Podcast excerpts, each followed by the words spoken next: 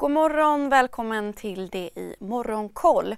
Det är blandade rörelser i Asien och Stockholmsbörsen ser ut att lyfta vid öppning. Tokyobörsen stiger 1 Bland enskilda bolag är investmentbolaget Softbank upp 3% och moderbolaget Fast Retailing 1,5 Börserna i Fastlandskina håller fortsatt helgstängt. Hongkongbörsen faller tillbaka en halv procent idag efter lyften igår.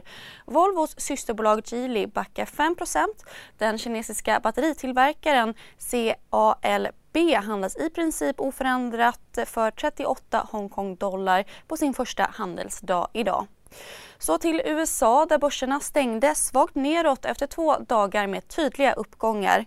Breda S&P och Nasdaq var ner ungefär 0,2% Tesla föll inledningsvis nära 5% igår på oro om att grundaren Elon Musk kommer behöva sälja aktier för att finansiera köpet av Twitter. Men aktien återhämtade sig och stängde till slut ner 3,5% Twitter som rusat på tisdagen föll tillbaka 1,5 Oljebolagen steg på oljekartellen OPEC plus besked om att minska oljeproduktionen ordentligt med 2 miljoner fat per dag. Oljepriset stiger svagt och ett fat bränt handlas för 93 dollar och 50 cent. Vidare har Storbritanniens största dagligvarukedja Tesco varnat för att vinsten kommer att hamna i den nedre delen av intervallet, rapporterar Reuters. Så till Sverige där Swedbank räknar med att bopriserna i landet faller ytterligare 15 procent fram till första halvåret 2023. I regionerna Stockholm och Uppsala spås ett ännu större prisfall på grund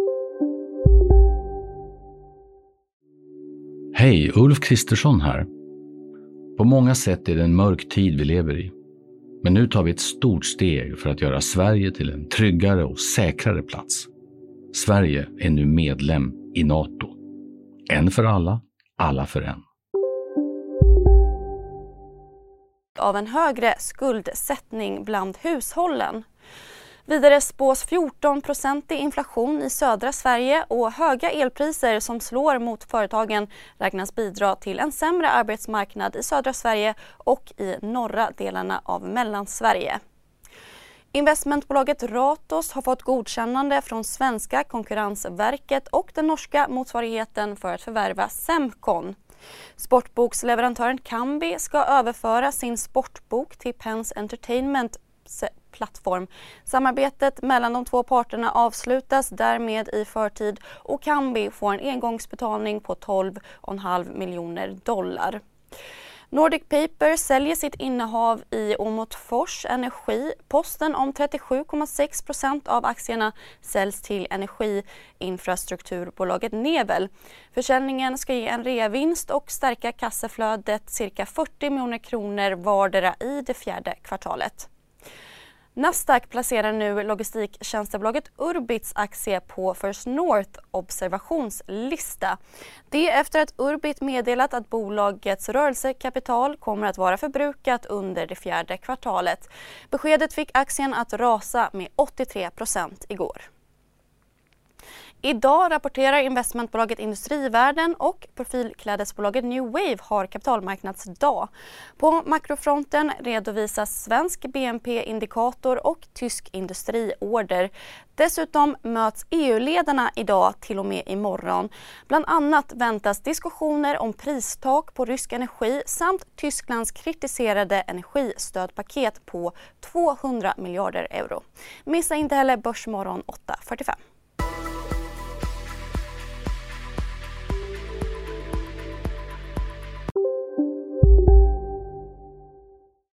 Vi är specialister på det vi gör, precis som du.